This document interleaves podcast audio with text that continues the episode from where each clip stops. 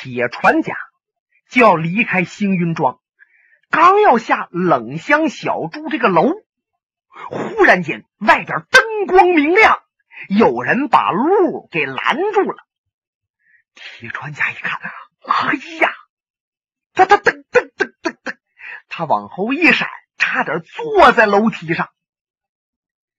您说铁船甲那是顶天立地的一个好汉，死都不怕。可是他却瞧着前面那几个人，毛骨悚然，浑身惊惧，向后啊就靠在栏杆上直哆嗦。李寻欢正要送铁船家走，瞧着这个意思，也就明白是谁来了。谁来了？中原八义。这中原八义老大外号叫活金刚，姓翁。翁永泰，老二呢是个师木的先生，平日里算个卦呀，哎，这相当厉害。据说是秀吞乾坤，八卦有准。哎，这位呢叫易明湖，老三呢是个女的，翁大娘，也就是那个翁永泰活金刚的夫人。老四叫公孙宇，是个砍柴的樵夫。老五叫金凤白，老六叫编号。那编号啊是卖野药的一个郎中。不过也有人说，人家那膏药啊，啪嗒给你一贴上，那风湿马上就好啊，比那狗屁膏药都灵。还有张成勋，张成勋是卖小吃的。哎哎，小吃做得好，买卖特别兴隆。这老八呀叫西门烈，西门烈。是个彪悍的一个汉子，武术相当到家。中原八义要论起武学来，不是拔了尖儿盖了帽的一等一高手。可是，在江湖上说得过去，你无论谁谈起来中原八义的能耐，都得给挑挑大拇指。那么，对中原八义这为人。可以说是有口皆碑，说中原八义一生行侠仗义，不为自己事，单为他人忙，杀的是赃官赃吏，救的是孝子贤孙，灭的是土豪恶霸，扶的是劫匪夫。哎，这名可就大了。因此，江湖上练家子见着中原八义都格外的敬重。那说中原八义。和铁船甲怎么能结了仇呢？中原八义他们认为铁船甲把八义的老大活金刚翁永泰给害了。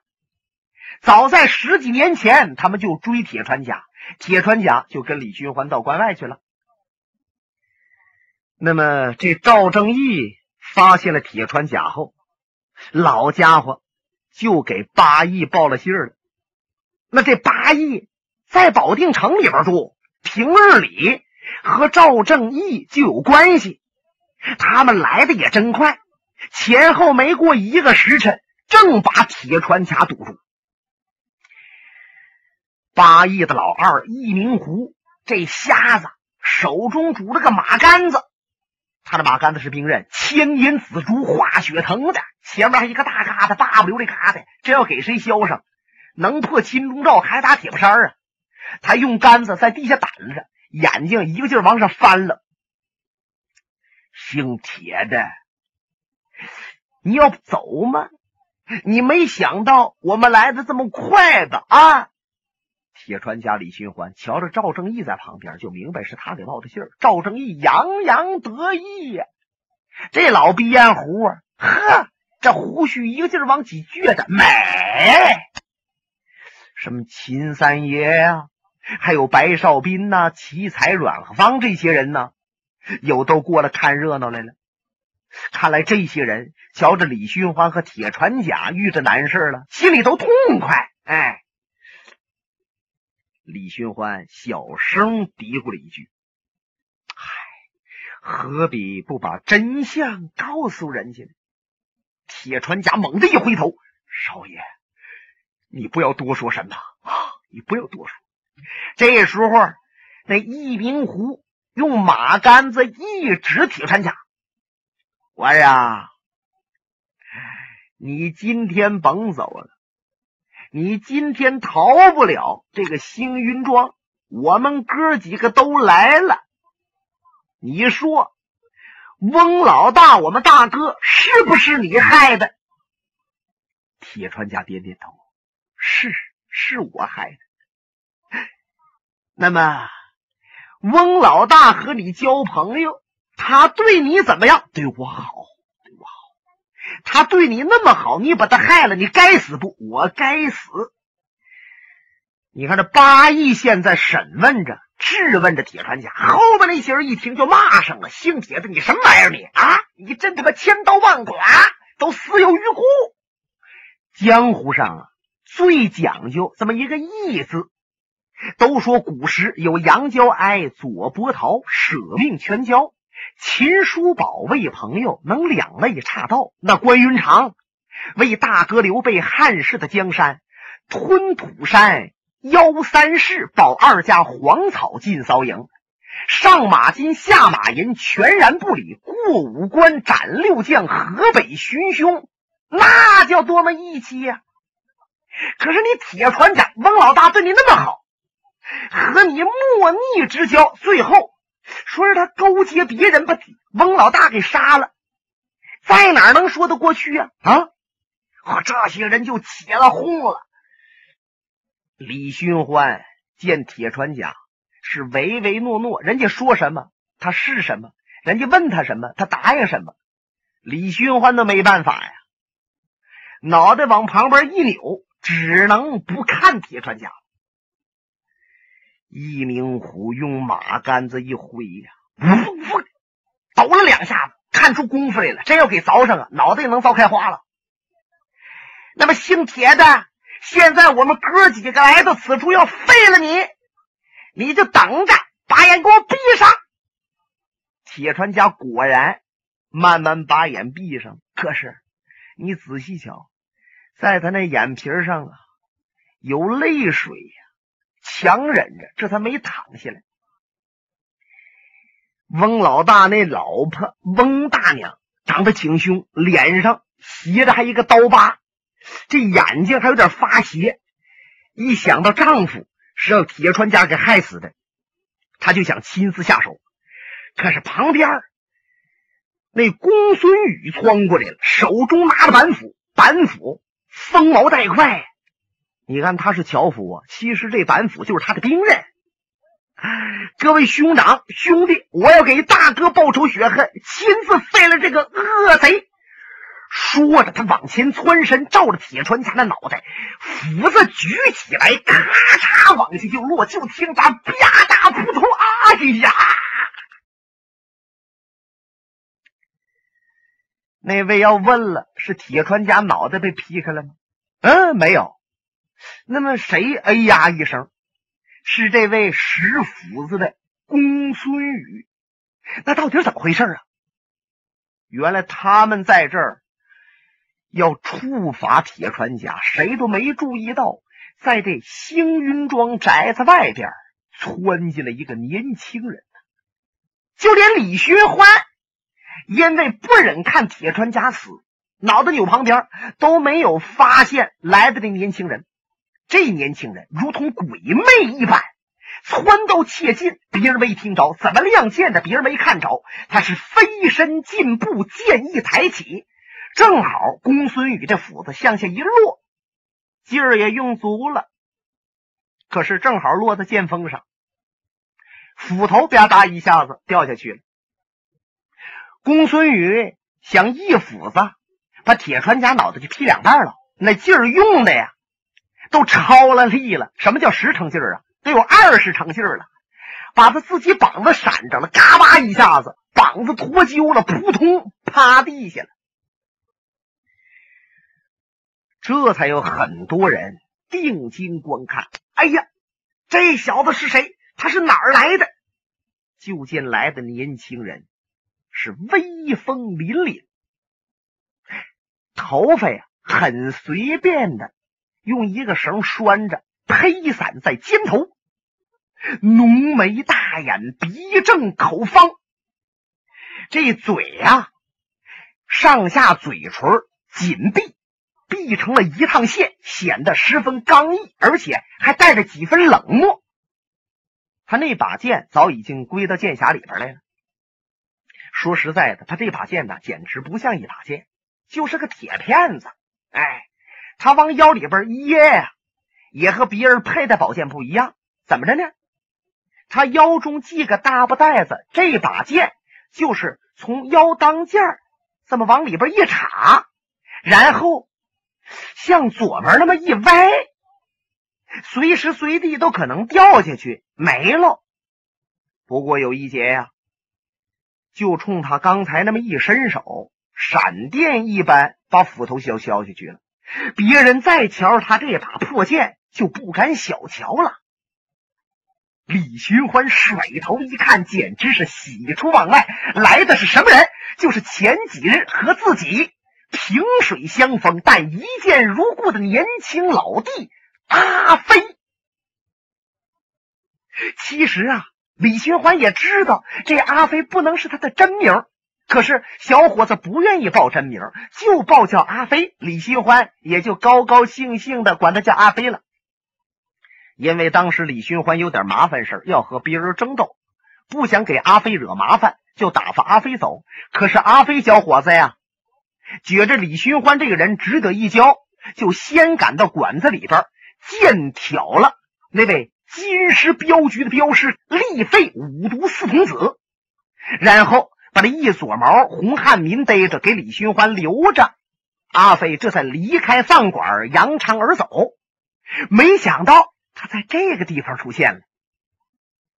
按说阿飞从幼小时候刚记事儿时候起，就饱经忧苦。没吃过一顿好饭，没穿过一件好衣服。他认为呀，这个世上没有什么可爱的地方。别人呢对他也不好，他也没有必要对别人好。可是自从他见着李寻欢以后，他就感觉到一种友情。本想远走高飞，上别的地方闯荡，可是老忘不了李寻欢。他一打听啊，李寻欢老家。在这个地方，或许在此处能够相见。哎，他这才来的。夜半三更，他赶到这儿来呀。他想先等一等，天亮了再打听打听。没想到这里边动上手了。他搭墙头往里一看，瞧得明白，李寻欢和铁船甲是一头的。那么铁船甲现在要被别人杀了，铁船甲还不还手。瞧在眼里，阿飞心想：我怎么也琢磨不出来，这个铁船甲能做对不起朋友的事。他肯定是个好人，受了委屈了，还不愿意把委屈说出来。既然是这样，那我得帮他。他这才向前救了铁船家。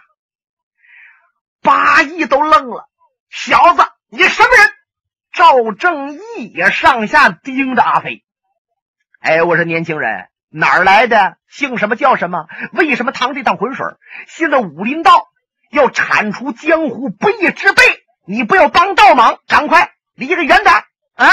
不然的话，你可能就难以自拔，也得命丧此处。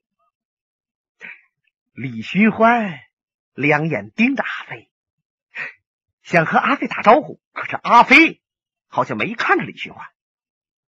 他眼睛扫视着这些人，各位，路不平众人踩，事不平众人管。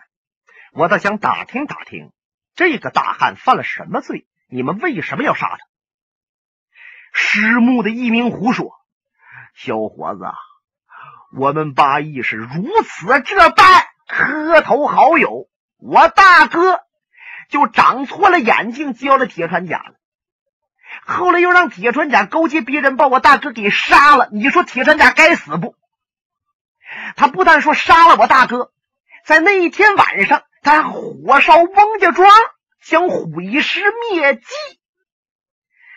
那么十几年来，我们东跑西钻，就要找着他，现在总算把他堵住了，难道说还让他逃之夭夭吗？年轻人呢？既然你是练武术的，你就应该成全我们，铲除奸佞。你听明白了吗？哦，你这话的意思是铁船甲害了你们的大哥？正是，我不信。阿飞心想。我当时遇着李寻欢的时候，铁船甲是赶车的。别看他是赶车的，我就觉得这个人性情豪爽，为人忠正。我怎么也想象不出来他能出卖朋友。易明湖苦苦一笑：“哎，刚才我都问铁船甲，是不是他害的我大哥？他说是。我问他该死不？他该死。我们这才要下手把他废了。”你还多管什么闲事呢？赵正义在旁边又搭腔了。哎，对了，那铁船甲都供认不讳，怎么你还想为他争这丑债？嗯，这赵正义这哎是刚一出口，音儿还没落，唰啦就一趟寒光。哎呀，不好！阿飞这剑呢是真快。他怎么亮剑？赵正义等人又没看着。可是剑尖子已经给赵正义点的咽喉了。赵正义虽然刀法也不错，可是容不得他亮刀了。只要阿飞那剑再轻轻往前一点，他就得一命呜呼。别人想过来救，阿飞把眼睛一横了：“各位，我还没有要他的命，只想问他几句话。你们大不必要。”来帮他挡这个横吧。呃，这个我李寻欢本来也担心，怕阿飞一剑结果赵正义，可是见阿飞下手还是有分寸，心中很安慰，心想我这老弟呀，并不是武术高强就滥杀无辜，那么亮出剑来吓唬吓唬赵正义也是应该的。就见赵正义的汗往下淌啊。我说朋友，贤贤贤贤贤弟，有不见面朋友，没有不见面冤家。你我萍水相逢，愚兄没有得罪之处，你这是何必呢？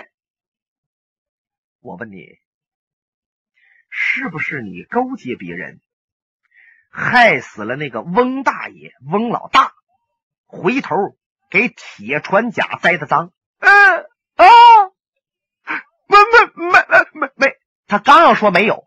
阿飞的手一较劲儿，这尖尖往前一点，嘣的一下子，把他脖子这个皮也给划开了。呃，他那没有二字就没说出来。八义一听，这什么？是这赵正义勾结别人，害得我们大哥有此事？就连李寻欢都愣那儿了。心想，就我跟铁船甲认识这么多年了，按说翁老大死的那一幕我清楚啊，怎么还是赵正义害的翁老大？这可有点莫名其妙了。阿飞往前上了半步，拿剑尖子顶着赵正义往后退了半步，可是赵正义可不敢往两边两边躲，他要敢躲的话，就会把他嗓管给他拉断。阿飞接着问。你要知道，我忍耐有点限度啊。现在我就问你，是不是你勾结别人害的翁老大？你要实话实说。听明白了？你这个字儿，你这音儿要说的不对，说的不准，你立刻就见阎王爷。说，你害没害翁老大？阿飞这剑尖就往回撤了那么一点儿，这赵正义呀哆嗦着，啊，我我害了，是不是你烧的翁家屯儿？嗯，是我烧的。这下可了不得了，中原八义都炸了。老先生一明湖啊，用马杆子指着赵正义。一个柔面兽心的匹夫啊，嘴说天官赐福，心怀男盗女娼。我八义还以为你是正人君子、好朋友，原来大哥就是被你害的。今日总算真相大白。那翁大娘还有别的人呢，一个个抄家伙都要往前来。可是忽然间，阿飞把他的宝剑一摆：“各位，你们不要杀赵正义，害翁老大，并不是赵正义。”嗯啊，这行你看我，我看你，又糊涂了。我说，年轻人，你刚才都问他，他已经嗯。实话实说了，你怎么又说不是他害的？哈哈哈哈哈哈！阿飞是大笑不止啊！这些人呢，都让阿飞闹得丈二和尚摸不着头脑。各位，其实我根本就不知道翁老大是谁害的，而且我也一点不清楚他赵正义老头和翁老大是什么关系。我拿出剑来给他顶上，然后我威逼于他，让他实话实说。他就说了，是他害的翁老大，是他火烧的翁家屯儿。那么这只证明一点：一个人在逼得要死的时候说话是不能算数的。哦。这些人一听，小子，你的意思就说，刚才我们是逼的铁船甲。铁船甲不得不说是他害的翁老大，是这么个意思。阿飞点了点头，正是。把那赵正义气的呀，喘了半天，用手指着阿飞，想骂阿飞几句，那意思你让我出了这么大的丑。大义差没把我宰了，可是指过半天，阿飞一瞧他，他没敢骂出声，心想这小子太横啊！就他这把剑，我连想都想象不出来能快到如此程度。那么，江湖上要真论起来，使剑最高的是天山雪鹰子，号称叫天下第一剑。不过，这老爷子已经归隐到天山几十年了，可能现在已经葬身于冰封之下。那么，江湖上还能有雪英子那么快剑吗？可是看着这小伙子这个剑法，简直是比那雪英子还要高，还要快呀！这时候，阿飞伸手把铁船甲拉起来了，朋友。这两日我很想你呀，就想找你喝一杯酒。来来来，此处饮酒不便，你我还是到外边的酒馆一叙。铁船甲轻轻的把阿飞的手啊拉开，我感谢你，我随你走。可是你等我一下。铁船甲回转身给李玄黄跪下。他眼泪淌下来了。李寻欢一瞧，赶紧单腿跪倒：“川家少爷，现在我是真要走了。你看看这些人，我走，我真担心，我惦念你呀，少爷，你不要老拿君子之心度小人之腹，人心叵测，你得留个心眼儿啊！”啊，说着话，他站起来。拉住了龙啸云，龙爷，我把少爷就交给您了。你们弟兄要相互关照。龙啸云使劲点了点头。铁穿甲转身随着阿飞往前这一来，本来这些人形成一个包围圈，一个个挎刀别着剑，那是人墙啊。哎，你要往这走，他们不闪开，你能过去吗？可是阿飞往前一走，这些人是自主不自主的，花往两边都一闪。阿飞乐了，铁川家，来，咱们俩顺这跳出去，不要顺门绕了。好吧，两个人一拉手，这身子就悬起来了。这个院墙呢，有一丈来高。这墙头也相当的宽阔，在墙头上边横卧一个人。这个人呢，已经算准了，阿飞和铁船甲是谁也拦不住的。他们要走，肯定不能顺门走，肯定要跳墙。要跳墙，大概其也就是这位置。那么，要如果凭我的武术杀阿飞或者李寻欢、铁船甲都难上加难，我只有金风未动，婵玄绝是暗算无常，死不知。本节目由哈尔滨大地评书艺术研究所研究录制。刚才播送的是长篇评书《多情剑客无情剑》，